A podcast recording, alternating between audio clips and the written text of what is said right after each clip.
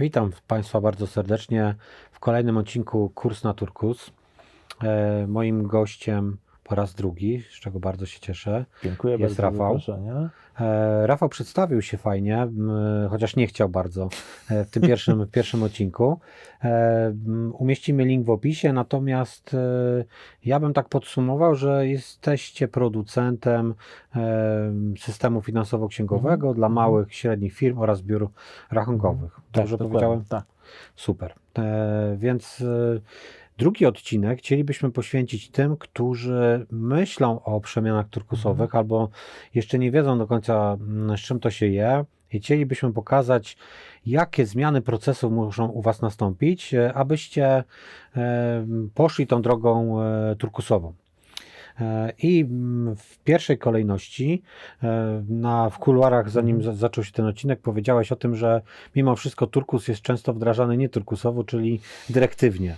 No, moim zdaniem się nie da inaczej. To znaczy, bo to by oznaczało, że może nie, że się nie da, ale jeśli to przychodzi ode mnie, a nie od wewnątrz, to się nie da inaczej, tak? Bo gdyby przyszło od wewnątrz, bo są takie firmy, które na przykład mają turkusowe działy, tak? No, nawet ostatnio gdzieś tam oglądałem jakiś podcast i nawet szef tej firmy mówi wyraźnie, że oni są w strukturach międzynarodowych, ale oni pewne, moim zdaniem ewidentnie turkusowe procesy wdrażali nikomu nic nie mówiąc. Nawet bym powiedział, że odnosiłem wrażenie, że nawet on specjalnie to robił, żeby jakby inni nie wiedzieli, bo co ich to obchodzi, prawda? Na zasadzie takiej, a nie daj Boże, jak ich zacznie bardziej obchodzić, no to się zaczną wtrącać i na przykład mu zakażą tego, tak? No tak, byłeś szefem od iluś tam lat, działałeś w określonej strukturze, tak. Musiałeś podjąć decyzję, że to nie jest optymalne rozwiązanie, gdzieś się dusisz w nim.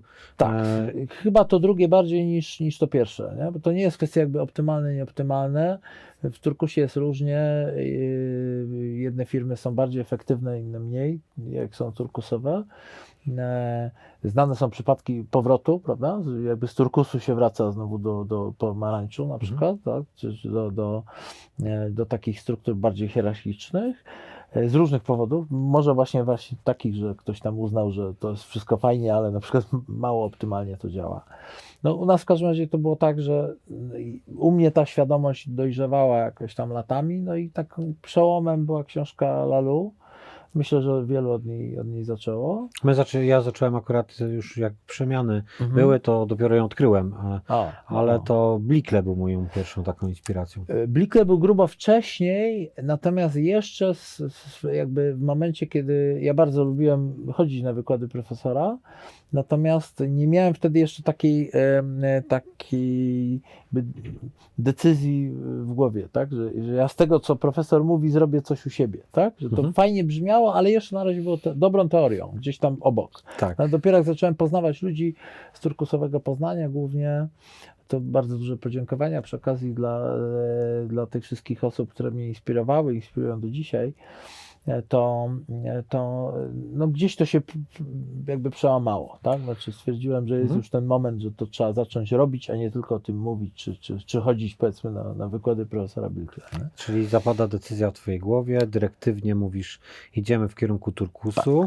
Tak. I co się dzieje, jaka była pierwsza zmiana na tej drodze właśnie w kierunku turkusu? Co znajmniej w firmie? Znaczy, no najpierw była taka próba przekonania ludzi do tego, oczywiście nieudana, nie można przekonać kogoś do czegoś, o czym większość wie, że nie istnieje, prawda? Jakby tak z zewnątrz to turkusu w ogóle nie ma, prawda? 2000 firm turkusowych, tak się mówi, może 1000, na 2 miliony firm, no to gdzie ten turkus w ogóle go nie ma, prawda? Więc jakby ludzie też nie wiedzieli, więc pierwsze co zrobiłem, no to ściągnąłem ludzi, którzy już turkusowe zarządzają do firmy, po to, żeby oni opowiedzieli, jak to u nich się dzieje. I to było bardzo ciekawe spotkania, padały trudne pytania, I myślę, że to było bardzo ciekawe, to znaczy w sensie takim, ja się bardzo dużo uczyłem i ludzie się bardzo dużo uczyli. Właśnie jakby chłonąc to i trochę tak jakby ktoś takie bajki opowiadał, tak? Na zasadzie, że jest jakaś piękna gdzieś struktura, prawda? Coś fajnie działa, tak? Ludzie są zaangażowani, odpowiedzialni i tak dalej. I to nie jest fikcja, bo ten człowiek przyszedł i on o tym mówi, tak jakby to się zdarzyło 5 minut temu, no to się musiało wydarzyć. Mhm. I to było fajne i myślę, że część ludzi to przekonała, ale nie wszystkich, tak? Dlatego myślę, że... fajna myślę, że była ta inspiracja Lalu, ja ją przeczytałem trochę później, bo on jednak pokazywał żywe przykłady, to były też historie i napisane w fajny sposób, firmy, które się zupełnie nie znają, zarządzają w pewien sposób, nie tak samo, bo każda trochę w inny sposób, ale filozofie miały bardzo podobną. I to było chyba takie odkrywcze w tej książce. Duże, małe, prawda? To nie jest kwestia, że tam firma 5-osobowa może być turkusowa, a 50-tysięczno-osobowa nie może, prawda? Tylko właściwie jedna i druga może, tylko że to trzeba inaczej zrobić. I myślę, dobra, a jaki ten pierwszy krok, żebyśmy pokazali? Pierwszy krok to było, tak z mojej perspektywy to wygląda, to było oddanie władzy, można powiedzieć, tak? Czyli trochę zmiana, jak na wizytówkach skreślić słowo kierownik, dyrektor, prawda? Nagle nie ma tego słowa, prawda? Nie nadajemy sobie władzy pod tytułem kierownik kieruje, dyrektor tam dyrektywnie coś tam, znaczy ja mówię innym, co mają zrobić, nie? A nie obawiałeś się tego ruchu? No bo to w sumie dla kogoś ambitnego, ktoś, kto ma jakieś takie większego, no w jakiś sposób to jest odebranie pewnych przywilejów, które miał. Wiesz co, ale przy pewnym poziomie świadomości, jak myśmy rozmawiali jeszcze przed nagraniem, no to ja mam pełną świadomość tego, że się tak samo często mylę jak wszyscy inni.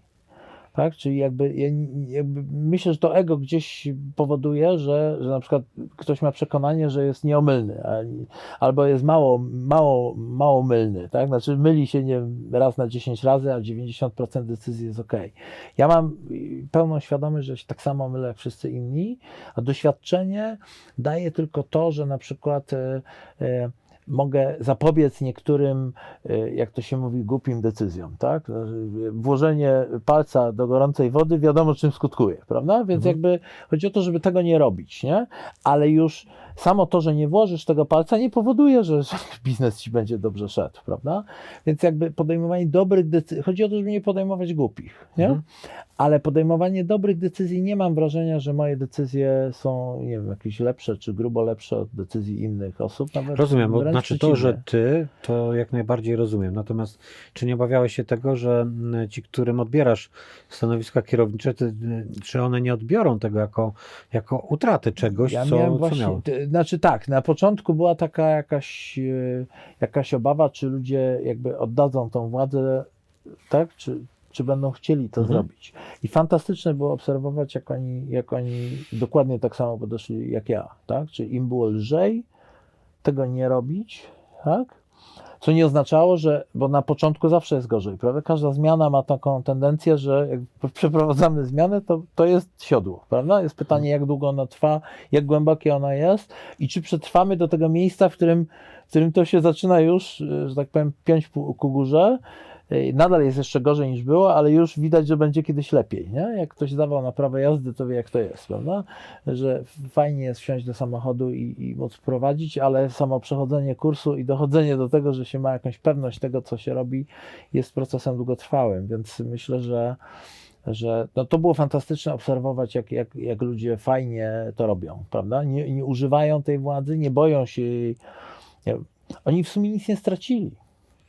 No tak, ale mogli tak się poczuć. Mogli się tak poczuć i to było jakieś zagrożenie, natomiast podkreślam, że dla mnie było fantastyczne obserwować, jak to się dzieje, że praktycznie nikt z tych osób, które w tamtym czasie były na stanowiskach, zresztą my nie mamy takich stanowisk dużo, prawda, bo to raptem były oprócz mnie 4 osoby, więc to nie było dużo osób, natomiast no sam fakt, że im było łatwo, tak, takie mam wrażenie, to było świetne.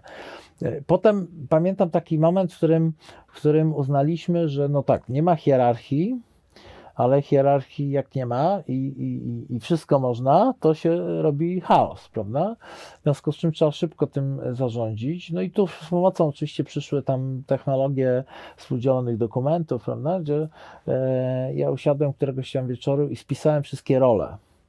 I to nawet wysłałem znajomym, mnóstwo moich znajomych też albo prowadzi własny biznes, albo tam gdzieś jest w tych hierarchiach, na różnych wysokich stanowiskach i mi pomogli to ocenić, prawda, jak oni na to patrzą, czy to jest zupełne, niezupełne, dobrze spisane i tak dalej.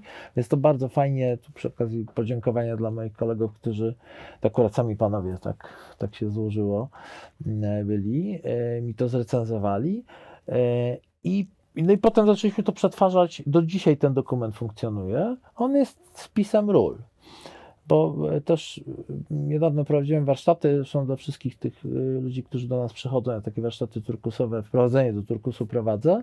No to takie pytanie jest, no dobra, nie ma hierarchii, to co jest? No bo nie może być chaosu, prawda? No są role. I te role muszą być spisane, nie? Więc jakby ludzie dostają też spis tych ról, prawda? Że ktoś pełni rolę, na przykład, nie wiem, ja pełnię rolę takiego człowieka, który zarządza pieniędzmi, tak? Czyli jakby, no, ja przelewam na przykład na konta pracowników wynagrodzenia. Nie liczę ich, ale robię te przelewy, tak? Czyli muszę zapewnić środki na wynagrodzenia. I to jest rola, która tam zajmuje ileś godzin w miesiącu, ale no, ktoś musi to robić, no, bo to musi być zrobione. No i dokładnie tak samo można wszystkie inne role też spisać. Jeśli ktoś obsługuje klientów, czy wystawia faktury, czy prowadzi prace serwisowe, czy opiekuje się infrastrukturą informatyczną klienta, no to też pełni jakąś rolę. I te wszystkie role to jest tam z 4 chyba, czy 5 stron spisanych. No i tam się ludzie zaczęli dopisywać, prawda? Jedne role są naturalne, no bo jeśli ktoś był serwisantem, prawda? A serwis jest, wiadomo co to jest, no u nas to jest skatalogowane, co to znaczy być serwisantem, no to jest, my to nazywamy taką rolą dominującą, no bo to ona zajmuje powiedzmy 80% czasu. Mhm. No i jak spisaliśmy sobie te role, to już było łatwiej, bo na przykład innym jakby ludzie wiedzieli, do kogo mają przyjść z jakąś rzeczą, tak? Dobra, zastopuje się. Mhm.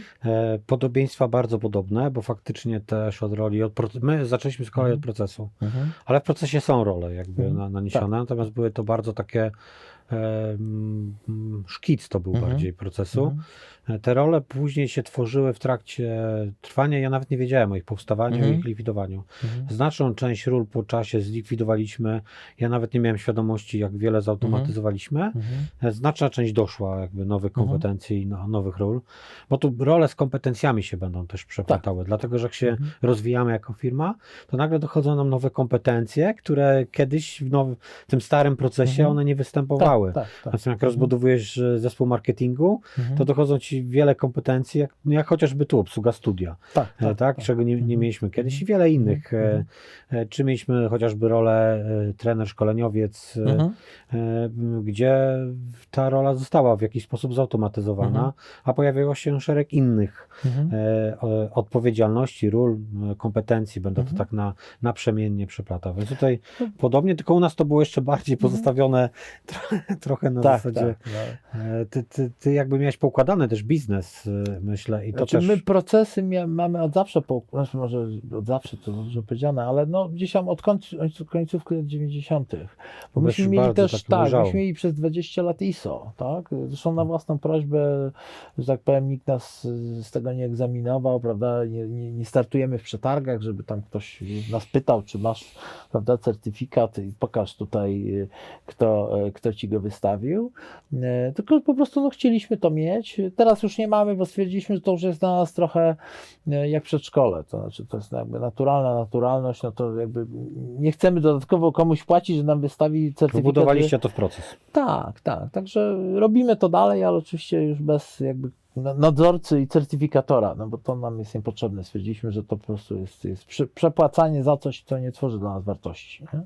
Natomiast procesy mieliśmy od zawsze i to tu było łatwiej, no? Jakby wiadomo jak program zrobić, w jakim procesie on ma być wytworzony, jak go sprzedawać, jak go serwisować, jak się opiekować klientami, jak świadczyć usługi, więc to było uporządkowane. I myślę, że może to też było łatwiej. Czyli to nie był taki turkus, można powiedzieć, na żywioł przez to. tak? Mhm. Że jakby te role, bo mi też przyszło łatwo spisanie tego pliku. To nie była jakaś katorżnicza robota, że ja teraz siadam i ja teraz, nie wiem, przez 2 miesiące będę zajęty spisywaniem czegoś, czego w ogóle nie ma, dopiero trzeba to ułożyć, nie? Po prostu spisywałem z pamięci, no. Miałeś tak, to w głowie. Tak, to już jakby było naturalne, nie? Tylko tyle, że poprzednio była hierarchia. Czyli jakby dyrektor oddziału, prawda? W związku on miał tam pod sobą ludzi, prawda? I cały oddział spinał i on był dyrektorem oddziału. I to była, i nie było ról, tak? No bo on za wszystko odpowiadał, tak? Jak w tym oddziale cokolwiek tam było nie tak, no to wiadomo do kogo iść, nie? A teraz jest tak, że jest lider i on odpowiada za pewne rzeczy, które są jego rolami, tak? Ale za inne nie odpowiada. I jak jest jakiś temat pod tytułem, nie wiem, niezapłacona faktura na przykład, tak, no to niekoniecznie odpowiada ten, kto ją wystawił, prawda, bo on na przykład nie ma tej roli, u nas jest rola windykatora, tak, człowieka, który dba o to, żeby faktury były płacone, no więc jakby to niekoniecznie musi być ten sam, kto wystawił. Często jest tak, że no jak wystawiłeś, to się teraz martw, klient nie zapłacił, prawda, nie, no może być tak, że się podzielimy, że ja sobie świetnie daję radę z tymi klientami, którzy nie płacą, a na przykład nie lubię faktur wystawiać, bo po prostu mi to nie leży, prawda, i to jest fajnie turkusowo, bo nie robimy rzeczy, których nie lubimy, a jednocześnie świetnie się uzupełniamy. To u nas było tak, że w ogóle ta rola windykatora była trochę nieprzypisana, jakby wiele faktur było niepopłaconych, mieliśmy z tym problem, ale w końcu właśnie Lidia wzięła za to odpowiedzialność od A do Z i faktycznie dlaczego nie była? Bo nie chcieliśmy tego robić na twardo. Zawsze mieliśmy jakiś taki moralniaka, jak z klientem, z którym chcemy być partnerem, mamy teraz mówić i strażyć go, więc wymyśliliśmy sposób, właśnie Jelitka go wymyśliła, żeby zrobić to w sposób taki miękki, z pomocą, czy ta faktura dotarła, nie dotarła, czy możemy jakoś pomóc, czy potrzebujecie dłuższego terminu płatności. Nie, u nas to też nie był nigdy jakiś duży problem, bo u nas większość, zawsze śmieję, taką zagadkę zadaję klientom, i w ogóle partnerom, jaki jest dominujący sposób płatności w Varico. I to wszystkie tam wymieniałem, gotówka oczywiście nie, bo to już nie mamy kasy w ogóle, ale dominującym sposobem jest przedpłata. Myśmy sobie zapracowali na to, że klienci płacą nam, bo wiedzą, że dostaną coś, co dla nich tworzy wartość, że faktura zostanie wystawiona, że zostanie wysłane oprogramowanie, prawda? Płatność uruchamia cały ten proces, nie? Nie trzeba wystawiać faktury, dostarczać towaru, potem się martwić, że towar został dostarczony, to ja muszę teraz coś z tym robić, bo nie ma pieniędzy, prawda, za ten towar. To jest bardzo rzadki przypadek, więc to jakby ten windykator nie ma tam specjalnie dużo pracy, no ale zdarzają się, zawsze jest tak, że na 100 zdarza się tam kilka przypadków, prawda, które trzeba jakoś czym się zająć. Nie? To u nas było trochę inaczej, bo my rozpoczynaliśmy pracę. Faktura była efektem zwieńczenia, uruchomienia klienta, więc ten proces, ale to są tylko różnice w procesach. Tak. My dlatego, że chcieliśmy jak najszybciej dostarczyć usługę, więc te przeprocesowanie, zanim to wszystko się zdarzy, klient z reguły chciał, czy nasz partner chciał, żeby to było szybciej i wychodziliśmy mu naprzeciw. Czyli nieraz działaliśmy, a potem dopiero dbaliśmy o papiery, ale to już jest w naszej kulturze, że najpierw działamy, najpierw robicie, a potem... dobra, to trzeba. Tak, pieniądze na końcu. Pieniądze na końcu, natomiast... No my mamy odwrotność. My świadczymy usługę, która się nazywa licencja for inclusive i ta licencja jest opłacana a priori, a nie a posteriori, jak u was, prawda? Czyli klient płaci za roczną licencję. U nas również, ale mamy te opłaty podzielone na 2 części, czyli uruchomienie, cały proces, bo my jednak też pomagamy uprocesowić klienta. Szkolimy i wtedy jest uruchomienie i dopiero wtedy fakturę wystawiamy, więc tak naprawdę jest ten działania przed, wydajecie faktycznie gotowca system i mówicie, no to teraz możecie działać, tak? To jest tylko te różnice, natomiast dobra, podsumowując może pierwszą część dla uczestników, żeby to było, to 2 rzeczy wynoszę, znaczy 3 w zasadzie z pierwszej części tej rozmowy. Pierwsze, że żeby uruchomić turkus, to trzeba być nieturkusowym. Myślę, że to jest fajne spostrzeżenie, że no chyba, że załoga z tym przyjdzie. Tak, to dolnie i wtedy jakaś tam dyskusja, ale i tak musi być ta decyzja. Tak, tak. Znaczy góra się musi zgodzić, bo góra może to storpedować bardzo prosto. Dobra, i to jest pierwszy taki wniosek mój. Drugi, z oczywiście zmiany od tego, żeby odebrać stanowiska, zlikwidować hierarchię. Tak, tak. I to był drugi krok.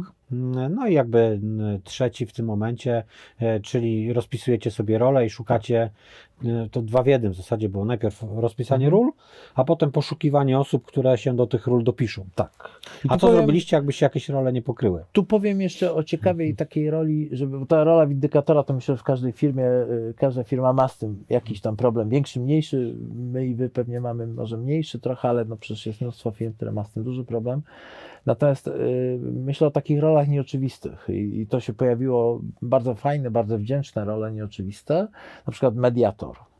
Bardzo ciekawa rola, rzadko sprawowana, bo konflikty nie są częste, ale jak już się pojawią, to mediator jest kluczowy, tak? Znaczy chodzi o to, żeby jeśli my się krańcowo nie zgadzamy, a musimy wypracować stanowisko, to potrzebna jest osoba, która nie tyle nas pogodzi, bo to nie o to chodzi, tak?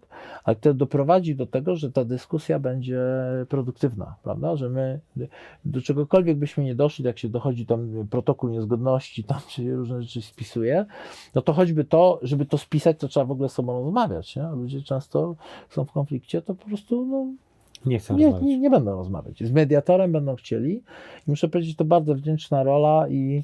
A to ty zostałeś?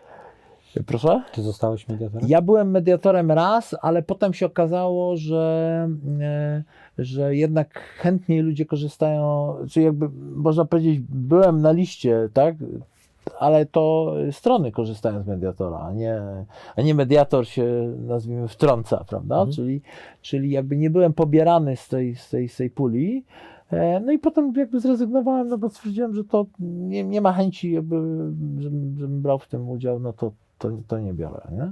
U nas jakby, no to tak odniosę się, że faktycznie rola mediatora według mnie w turkusowej organizacji jest nieoceniona, to jest pierwsza rzecz, i w ogóle niedoceniana. Tak, tak. I myślę, że to kolejny wniosek ważny, teraz już przejdźmy do drugiej części rozmowy, ale on jest kluczowy według mnie i fajnie, że to podniosłeś, bo u nas było tak, że on jest zmienny, zależy od konfliktu i albo dobiera to dwie osoby, które są w konflikcie, muszą wybrać sobie osobę, z którą się zgadzają, znaczy której ufają, ale poszliśmy też w outsourcing raczej i też dajemy profesjonalnego mediatora z zewnątrz, który daje tą przestrzeń do dyskusji. Ktoś pomyśli, ja cię kręcę, to oni się tu zabijają, ale to jest normalne chyba w turkusowych organizacjach, nie ma hierarchii, że ludzie mają różne, bo w hierarchicznej kulturze i tego większość nie rozumie.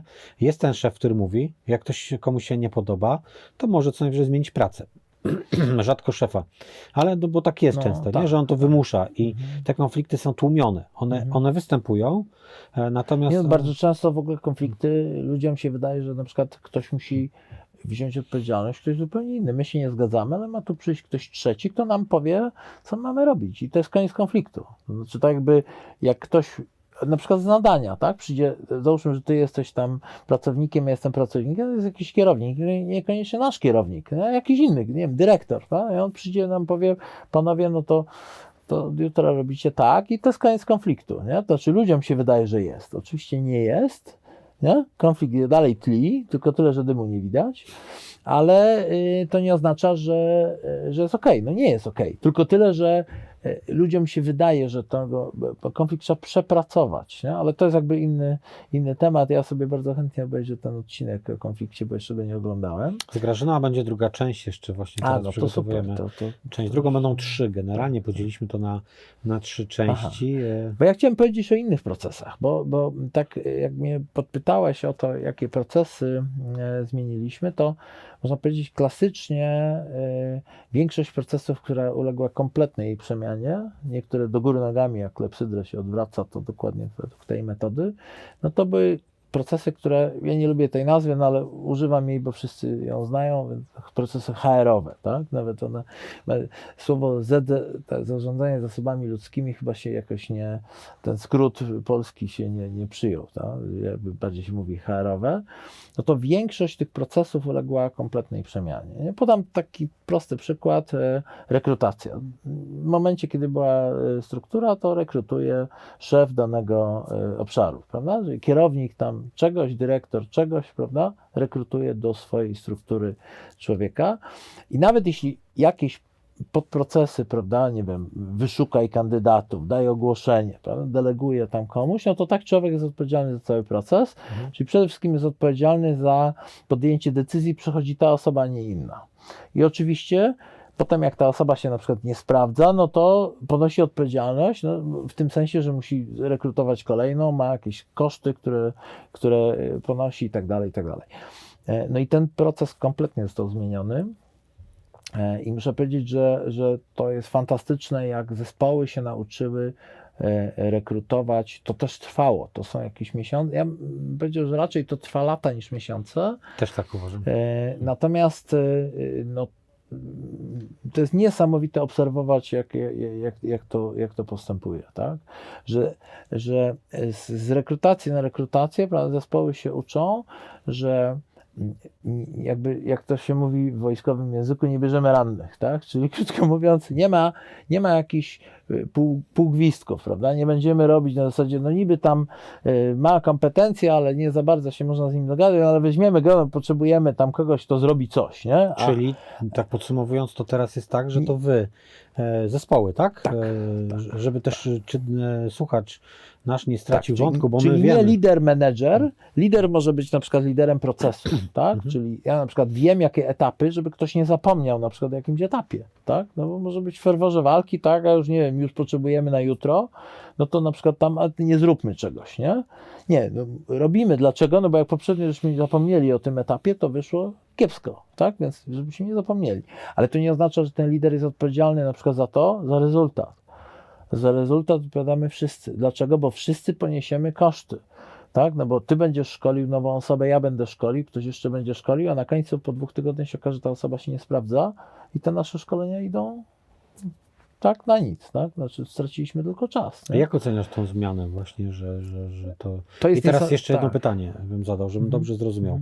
Czy jest tak, że to zespół dany, do którego jest przyjmowany pracownik, ktoś z niego rekrutuje, czy w ogóle macie osobę, która wzięła odpowiedzialność za rekrutację? Nie ma, znaczy moim zdaniem w Turkusie to byłoby nie turkusowa, gdyby był ktoś, nie wiem, dział HR na przykład, tak? Ale są takie firmy. Tak. Ja wiem, że są, natomiast w moim odczuciu to jest, ten dział HR może być pomocny, tak jak lider jest pomocny, tak, pod tytułem, słuchajcie, przypominam, jaki proces mieliśmy, tak? No bo częste rekrutacje są niecodziennie, prawda? To nie jest tak, że w firmach ludzie się codziennie zwalniają, codziennie ich trzeba zatrudniać. Ostatnia rekrutacja mogła być 2 lata temu i już jakby najstarsi górale nie pamiętają, jak myśmy to robili, tak? To znaczy, no wszyscy niby wiedzą, ale połowa już zapomniała, tak? No i to taki dział HR czy lider może powiedzieć, dobra, a ja mam to spisane na przykład, tak? Gdzie ja na przykład jestem takim fanem zapisywania, głównie dlatego, że sam zapominam, po prostu ja nie pamiętam, nie? Mój mózg jest jakoś tak zrobiony, że no jak mam 4 etapy, to może jeszcze jestem w stanie, ale mam 14, to już zapomnę, nie? Więc lepiej mieć notatki i wtedy ktoś, kto... I taki dział HR może być bardzo pomocny, nie? Słuchajcie, ja wam pomogę, ale... Odpowiedzialność jest wasza, bo wy będziecie się męczyć z tą osobą, albo będziecie mieli frajdę, albo będziecie mieli, jak to się mówi, jazdę bez trzymanki, albo będziecie mieli jakąś fajną efekt flow na przykład, tak? Czy jakieś inne stany, które są fantastyczne, gdzie ktoś się wtapia w ten zespół i jest od razu, nie zna jeszcze wszystkiego, ale już się wtopił, już współpracuje, tak? Już po tygodniu ludzie są zachwyceni, jak to się fajnie pracuje, nie? Więc myślę, że to musi zespół robić. Nie? Możemy przerazić tym odcinkiem w ogóle, tak myślę, bo już tyle zmian wyliczyłeś po drodze. Tak. Dochodzimy do HR-u. Co jeszcze się zmieniło w takim... Znaczy u nas HR-u nigdy nie było. Nie, więc jakby to, nie musieliśmy tego zmieniać, ale HR-em byli kierownicy. Tak? Czyli jakby jeśli przychodziło do rekrutacji, to HR-em byli kierownicy. Ale uwaga, na końcu też się zmieniło, tak? No bo ten HR co robi? Klasyczny HR robi oceny pracownicze. Ocena 360. Ja się kiedyś dowiedziałem, że pierwszy raz została zrobiona gdzie? W czasie II wojny światowej w znanej wszystkim organizacji, która się nazywała Wehrmacht. Tak, historia jest przerażająca. Ocena 360 jest wzięta z niemieckiej armii. Może dlatego miałem wstręt do tej oceny. Tak no być może. Właśnie nie wiem, z czego to się brało, ale ja byłem zaskoczony, bo mi się wydawało, że to jak coś tam wytworzyli po wojnie, coś tam, a to jednak no, świetnie zorganizowane niestety niemiecka maszyna. To był sztuczny proces.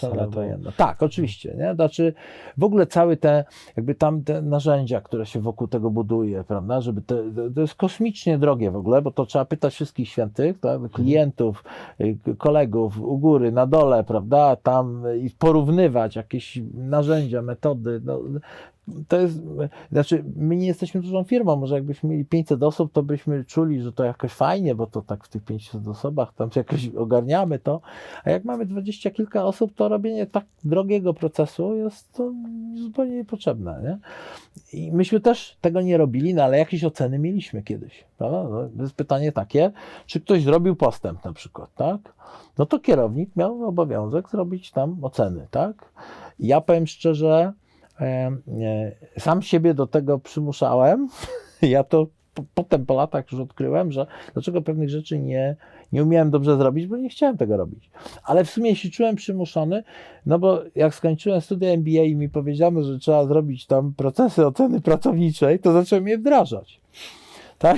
To było takie trochę bez sensu. Ta nasza nauka na studiach w ogóle jest, w szkole i na studiach nie uważasz, że ona jest trochę do bani? Że uczą nas takich rzeczy, które nas schematy pewne zakorzeniają w nas sposób myślenia, który nie jest adekwatny do... Tak, znaczy tu mała refleksja tylko a propos, bo edukacja powinna pokazywać, jak w dobrej restauracji czy kawiarni menu. A pokazuje jedną tak, pomidorowa. Mamy pomidorową, proszę bardzo, wszyscy muszą jeść pomidorową, je pan pomidorową. Ja bym się nawet cofnął dalej. Edukacja powinna być na tym, że powinna pokazywać różne warzywa, owoce i możecie z tego robić świetne posiłki. Droga jest różna do tego, można robić metodą prób i błędów, można się posiłkować. Są takie metody, takie, to skutkuje tym, ten, tu macie takie badania, tu macie, jak będziecie jedli za dużo tego, to was spotka tam coś, bo tu to jest ale macie wybór, prawda? Tak jak palacz ma wybór, może palić, wiadomo czym to pachnie i jakby co może się zdarzyć, ale jest jakieś oczywiście pewne ograniczenia są, natomiast wydaje mi się, przepraszam za dygresję, bo te studia MBA mi tak się odkryły, że dostałeś takie, ja też miałem takie wyobrażenie w ogóle po studiach, że pewne rzeczy trzeba robić, no bo tego nas uczyli i potem dochodziłem do wniosku, że kurczę, coś jest nie tak. Nie? Znaczy, ze mną było coś nie tak, bo ja tego nie robiłem. Jak poszedłem na te studia podobnie. I się nauczyłem, to stwierdziłem, że to się ze mną nie tak, że ja tego nie robię, muszę zacząć to robić. I zacząłem to robić i potem po latach odkryłem, dlaczego nie lubiłem pewnych rzeczy, bo po pierwsze nie robiłem ich dobrze, bo ich się nie da zrobić dobrze. Bo jak ja mam ocenić pracę kogoś, ja tej pracy nie wykonuję, ja się na niej znam, no o tyle o ile, bo najczęściej tak jest, prawda? I teraz, i jeszcze co gorsza, pytanie brzmi, skąd czerpać obiektywną wiedzę, bo obiektywnej wiedzy nie ma, jest osąd, tak? Znaczy, jak ktoś na przykład, to świetnie wszyscy wiemy, że jak polityk świetnie wygląda, bo jest, jak ktoś mówi, handsome, nie? No to panie na niego głosują. Jak jest kiepski, prawda, nie wiem, no ja jakoś piękny nie jestem, prawda, polityka się nie nadaje, bo bym wyszedł przed kamerę, by się okazało, że jest mnóstwo bardziej... seksownych facetów, nie wiem, na które... Bo wszystkie możliwe kryteria, oprócz merytorycznych, bo polityk, jak to fajnie któraś babcia powiedziała w tym, że no nie wybieramy polityka do łóżka, tylko do rządzenia, w związku z czym nie ma znaczenia jego orientacja na przykład, tak? Co Zachód już dostrzegł, a my jeszcze nie. My zwracamy na różne rzeczy uwagę, na poboczne jakieś, nie? Ja chciałem wrócić jakby do tego, czy jakby ocenę żeśmy w ogóle zlikwidowali. Nie ma. Nie ma oceny. To jest ruina kompletna, ponieważ w systemach hierarchicznych to jest podstawa, no bo ocena służy jakimś dalszym rzeczom, na przykład jak się ktoś dobrze oceni, to daje mu się nagrody albo premię, a jak się go źle oceni, to mu się zabiera albo pieniądze, albo jakieś benefity, tak? Jakieś tam, nie wiem, urlopu mu nie dam na przykład, jak czegoś nie zrobił, nie?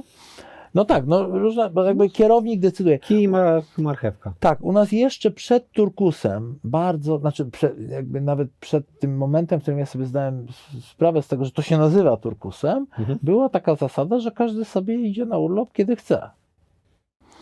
I to mi się wydawało dość... Oczywiście tam jakby były jakieś weta, nie? To czy, że ktoś może postawić weto, ale to dzisiaj też jest, nie? Bo to jest tak, że ja mogę iść kiedy chcę na urlop, no ale ktoś może przyjść i powiedzieć: Rafał, słuchaj, ty sobie zaplanowałeś tu urlop, a my tu mamy to i teraz co dalej z tym, tak? I ja teraz muszę powiedzieć, albo ja mam jakąś metodę na to, co dalej, albo nie mam metody, no to muszę niestety z tego urlopu zrezygnować. Tak? No bo jest jakieś coś, co mi przeszkadza wziąć ten urlop w tym momencie. Nie? I to myślę dotyczy wszystkich, ale ta ocena powoduje, że nie ma premii, nie ma... A to kolejna rzecz, o której też zapomniałem wspomnieć, że to po HR-ze tak przechodzimy. Tak, HR-owe, wszystko HR-owe procesy jakby. Jedną z pierwszych rzeczy jeszcze też przed decyzją wdrożenia Turkusu było zlikwidowanie premii dla sprzedawców. To jest absolutna ruina w ogóle w większości firm, ponieważ według badań, nie wiem, 75% firm albo coś takiego, nie pamiętam w tej chwili dokładnego procentu, ma premię dla sprzedawców. Czyli chyba więcej. Nawet. Tak, więcej. W każdym razie to jest dominujący procent, tak? To już jakby nieważne, które badania weźmiemy, ale to nie jest tak, że 30 czy 20%, tylko odwrotnie, 70, 80 czy może więcej. Więc jakby mamy proste przełożenie, ty sprzedawca dostajesz jakąś podstawę, często bardzo niską, potem masz dużą premię, czyli jakbyś dużo sprzedawał, to będziesz... dobrze zarabiał. Tak, to będziesz dobrze zarabiał. Jak będziesz kiepsko sprzedawał, to będziesz słabo zarabiał, a jak będziesz w ogóle mało sprzedawał, to my cię w ogóle zwolnimy, bo jakby to nie ma sensu, nie? I to jest takie proste, ale to nie jest takie proste. Nie? Bo co się okazuje? No się okazuje, że pojawiają się konflikty, czyli to jest klient, tak? No bo premia zależy nie od tylko przypisania. Pewnie, bo to mówiliśmy w pierwszym odcinku, zastopuje, ale ważniejsze chyba nawet jest to, że my szczerze nie chcemy pomagać klientowi, tylko koncentrujemy się, to nawet było fajnie, w kuluarach rozmawiałem z jednym z dyrektorów, że on ma premię, dostaje, i okazuje się, że ta prowizja jest wyższa za produkty, które niekoniecznie są dobre dla jego klientów. I on ma teraz taki... Też tak może być, na przykład ktoś na górze postanowił, że będzie promował. To chodziło o jakby instrumenty finansowe. I on jako doradca doradzać instrumenty, z których mógł zarabiać, bo na tych najlepszych dla jego klientów to on prawie miał zerową prowizję. Aha, no tak. Czyli coś, co jakby klient z natury powinien wziąć, bo jest najlepszym produktem, zerowa prowizja, wręcz pchanie doradcy do tego, żeby doradzał te produkty ryzykowne. Nie tyle one złe są, tylko ryzykowne i mogą się zakończyć różnie. Tak. Dla niektórych klientów są okej, bo mają apetyt na ryzyko, a inni nie. Tak, i jakby on miał taka moralniaka. No, tutaj ja jeszcze wrócę do tych HR-owych procesów, bo one są bardzo ciekawe. Ustalanie pensji. Tak? To znaczy, kto ma ile zarabiać. Nie? To jest w ogóle... To jest najtrudniejszy temat, bo wokół pieniędzy wiadomo, że w Polsce się krąży. Nie? Są kraje, w których bez problemu ktoś powie, ile zarabia.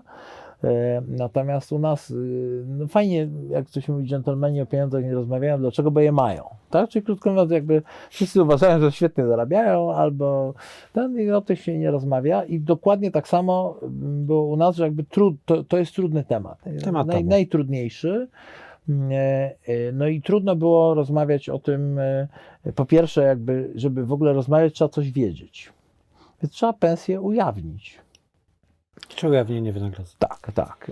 Jeśli nie powszechne, czyli jakby, że każdy każdemu może zajrzeć, ile kto zarabia, to przynajmniej u nas jest takie niepowszechne, tak? Czyli to nie jest tak, że mamy wytapetowaną siatkę płac na każdej ścianie, prawda? Każdy sobie może przyjść poczytać, ale większość ludzi, którzy chcą tą wiedzę mieć, to ją mają, tak?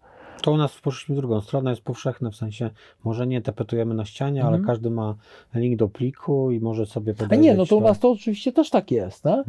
Z tym, że to nie jest tak, że każdy ma link do pliku, bo myśmy uznali tak, że na przykład nie ma powszechnej świadomości, co to są różne rodzaje umów.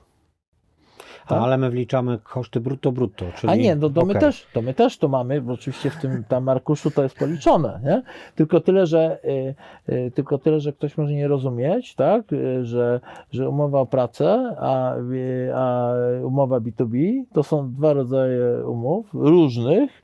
I one skutkują różnymi i nie można ich porównać na przykład. Da się je porównać, tylko jak porównujemy brutto do netto. Tak jest. Bo jest to 1 do 1 ja i wtedy edukacja pozostaje. Tak, ale no właśnie dlatego mówię, ale że nie można konieczna. Wysłać tak na zasadzie, ja nie mam pewności, czy ktoś to rozumie, ja mu teraz wyślę link. Bo ta osoba spojrzy, ona nie spojrzy tam, gdzie ty byś chciał, na przykład na brutto, tylko ona spojrzy zupełnie gdzie indziej. A nie, bo mamy tylko to pokazane. Czyli mamy całkowite koszty pokazane. W ogóle pominęliśmy inne, no bo to się liczy, tylko no że tak, większość, która przychodzi po raz pierwszy i jest na przykład na umowie o pracę, to jest zaskoczona, jak to wymyślacie sobie brutto. Tak, skąd to jest? No niestety, to są podatki ukryte, ale to są podatki, które się płaci. Podatki, składki, no tak jak dzisiaj jest składka zdrowotna, która nie idzie na zdrowie, czyli ale... jest to podatek. Ale tak, ale się tak nazywa. No, CIT-2, CIT-2 bym to nazwał. Tutaj kolejna rzecz, no to jest... To jest system, nazwijmy, premiowy, no bo zlikwidowaliśmy te wszystkie premie tam od sprzedaży, prawda? Mieliśmy też nagrody kiedyś za realizację celów, czyli tak zwane KPI-e, prawda? Potem dział zrealizował te KPI-e, no to dostawał nagrody. I na przykład było tak, że jedni zrobili, a inni nie zrobili. Tak? I teraz pytanie jest na przykład takie, jak nie zrobili, na przykład 90% zrobili, a 10% nie zrobili, to było jasne. Ale jak nie zrobili, 99% zrobili, a 1% nie zrobili, to przyszedł do mnie człowiek i mówi tak, Rafał, słuchaj, brakuje nam tam 1000 zł do czegoś, nie? To teraz, słuchaj, ja mam sam to kupić? Bo mi się to opłaca.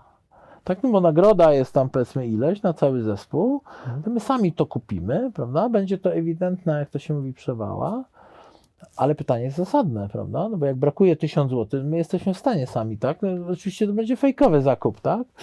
Ale nam się to kalkuluje, bo jakby pula nagród jest wyższa niż ten 1000 zł, który brakuje. Tak? To są pytania, które myślę, że trzeba sobie zadać i warto, jak ktoś tego turkusu w jakiejś mierze nie doświadczył, to warto sobie zadać pytania, bo wiesz, bo to skutkuje takim czymś, że kiedyś do mnie kolega dzwoni i słuchaj, Rafał, kup ode mnie to, a ja mówię, ja nie chcę tego kupować, ale wiesz, to nie o to chodzi, ty to kupisz, tylko ja potrzebuję mieć klienta, bo mi brakuje właśnie ten 1000, nie? Ale ja mam zakaz, że ja sam nie mogę tego kupić, więc ty to kupisz, ale tego nie kupisz, wiesz, ty potem oddasz, ale to już oddasz, jak już dostanę tą premię, nie? Ale tak jak przechodzę tą twoją checklistę tych rzeczy właśnie w procesie tych zmian, to naprawdę jest to według mnie uniwersalna lista i ona będzie w każdej firmie, która chce przejść do turkusu, aktualna, bo my przez wszystkie te punkty przechodziliśmy, a przecież nie uwzględnialiśmy aż takiego, zaskakujesz mnie z każdym punktem, że nie wiedziałem, że aż tyle będzie zgodności. Wiadomo, że pewne rzeczy można inaczej rozwiązać. No oczywiście, procesy mogą być inne. Wy ujawniacie części nie, to jest jakby wewnętrzne no właśnie dlatego nie ma dwóch tych samych turkusów, prawda? Dokładnie. Że jakby te procesy mogą być, na przykład są firmy, które są turkusowe, a mają cały czas hierarchię. Jakąś tam, po coś. Tak, z jakichś powodów, jeżeli się dobrze czują. Albo na przykład mają jawność płac, ale tylko na przykład w ramach tam jakichś zespołów, czy zespół wie, ale na przykład innych zespołów już nie wiedzą. Nie wiedzą. Tak? Więc to jest różnie, to zależnie, to jest, zależy też od historii bardzo często firmy, na ile tak jak to było wszystko kształtowane. Nie? Dużo też od nas jako liderów zależy, na ile jesteśmy w stanie, bo też każdy krok może wywalić organizację, jeżeli nie jest dobrze przygotowany. Wywalić, wywrócić, nie wiem czy dobrego słowa użyłem, ale na pewno zaburzyć spokój organizacji. A ten spokój może skutkować na przykład tym, że się ludzie poczują niepewnie i odejdą po prostu tylko dlatego. Tak. No i ja miałem na przykład taką sytuację, gdzie jak ujawnialiśmy właśnie, to się pytaliśmy każdego, czy on sobie życzy, żeby jego pensja była ujawniona i 2 osoby powiedziały, że one nie chcą, żeby ich pensja była.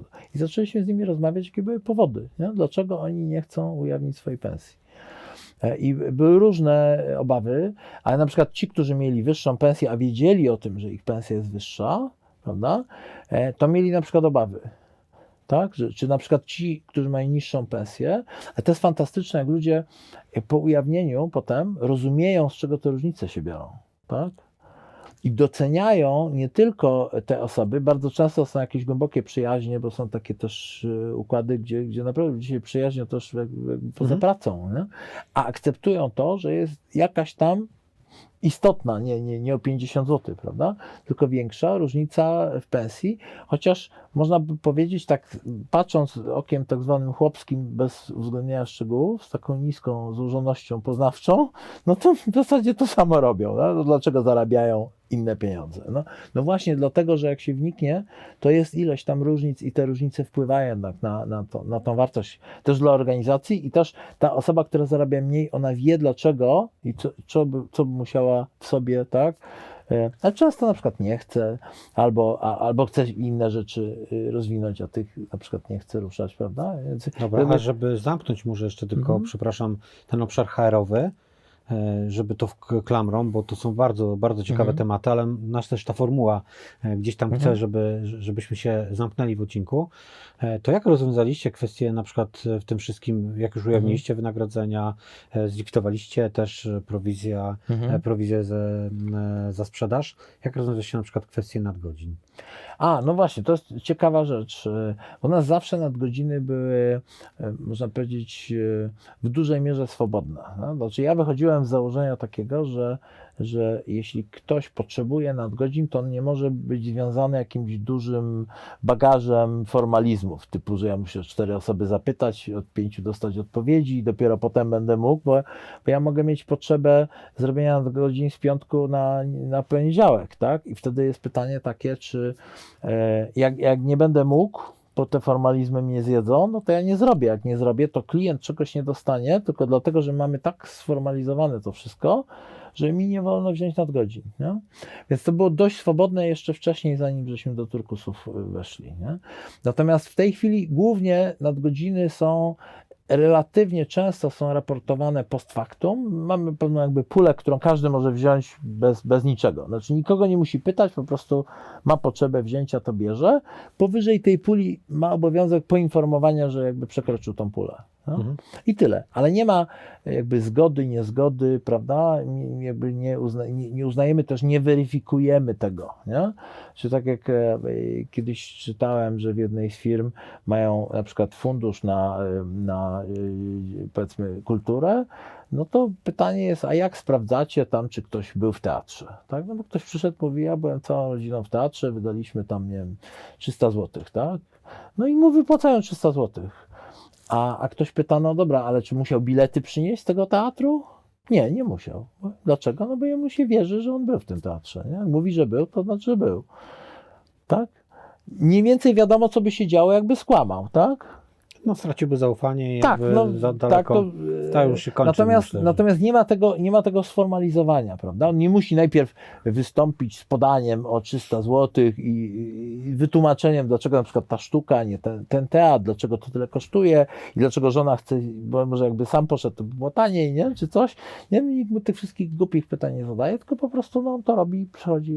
To mniej więcej podobnie jest u nas. Nie? Tylko chodzi o to, żeby to było ogarnięte, żeby się na przykład na końcu nie okazało, że ja się dowiaduję na samym końcu, że nagle w całej firmie jest na przykład, nie wiem, 200 nadgodzin, tak? I nagle mam, wiesz, jakiś kosmiczny budżet płac na to, no i mam te pieniądze, jak to wyczepnąć z rękawa i po prostu zapłacić, tak? To u nas jeszcze inaczej. To o to chodzi. Do tego podeszliśmy, bo jakby raczej czujemy odpowiedzialność za nasze prace i często pewne osoby muszą zostać, ale odbierają to sobie czasem wolnym. Jakby balansujemy to w ramach, staramy się, żeby był ten work-life balance. To tu jest różnie, znaczy jest i tak, znaczy jak kto chce, tak? Można oczywiście, jeśli jest taka możliwość, bo czasami Polski Ład powoduje, że nie ma absolutnie na razie żadnych możliwości, jakby ilość pracy, która zresztą też niestety z przykrością to mówię, że no nie dajemy rady wieloma sytuacjami. Księgowi nie dają rady, my nie dajemy rady, państwo nie daje rady, minister finansów, jak wiadomo, już stracił posadę, nie? Z tego tytułu, także no to są skutki opłakane, ale mówię to z ogromną przykrością, bo to no po prostu no, jesteśmy, jak to się mówi na wojnie, no nie ma przebacz. No. Więc jak my też jesteśmy, no jesteście w centrum, no bo jednak wszystkie te zmiany wydarzeń, musicie zaprogramować i jeszcze wdrożyć i dać wiedzę też. Tak, no i często mamy dylematy pod tytułem pojawia się rozporządzenie, o którym wiadomo, że jest niekonstytucyjne, ale kto się tam konstytucją będzie przejmował.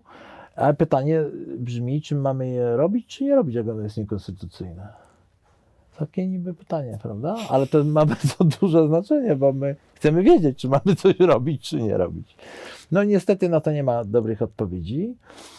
Ale ja wrócę może do tego, co zrobiliśmy z tych procesów, bo to może być ciekawe. No więc jak zaparkujemy, to będzie ten trzeci nasz odcinek. Ja wiem, że bardzo rozgrzaliśmy tutaj wyobraźnię. Znaczy myślę, że to i tak jest, postaw się też w roli naszych słuchaczy, którzy na przykład ktoś był zainteresowany, siedzi sobie taki menedżer, ogląda sobie Kurs na Turkus, posłuchał nas przez ten krótki czas i w tym momencie jest zniechęcony do... Trochę jak oszołomy, tak gadamy. Tak, tak. Mówimy zresztą sobie... ja to słyszałem z wielu ust, tak, że ja po prostu gadam bzdury i po prostu mam przestać, bo po prostu to, co mówię, nie ma sensu. Nie ma sensu. Tak, a my wielokrotnie to słyszałem. A my uważamy, że sens ma. Mam nadzieję, że Was nie zniechęciliśmy tym oto odcinkiem, że pokazaliśmy Wam tylko spektrum zmian. Nie było to absolutnie, prawda, Rafale, do tego, żeby Was zniechęcać, ale żeby Was zachęcać, ale żeby to była droga świadoma, a nie taka nie wiadomo z czym to się wiąże przejście, tak, że ma to swoje blaski, ale ma i cienie. Jak każdy model. W związku z tym mamy nadzieję, drodzy słuchacze, że Was nie zniechęciliśmy, a jeżeli Was zachęciliśmy, to w trzecim odcinku przedstawimy to, co Rafał już chciał jako pigułkę przedstawić. Jakbyś miał tak króciutko powiedzieć, o czym chcesz powiedzieć w tym trzecim odcinku, to o czym on będzie? No ja myślę, że bardzo ciekawe jest to, co jeszcze przed nami jest, bo my jesteśmy w trakcie. Dobrze, czyli tą drogę, kiedy już wydaje nam się, że jest Turkus, a jednak okazuje się, że jesteśmy w trakcie i tych zmian, które nas czekają, tak, jest ogrom. Też zmienia się nasza perspektywa. Zespół dojrzewa, tak, zupełnie inaczej patrzymy na pewne rzeczy z perspektywy roku, dwóch.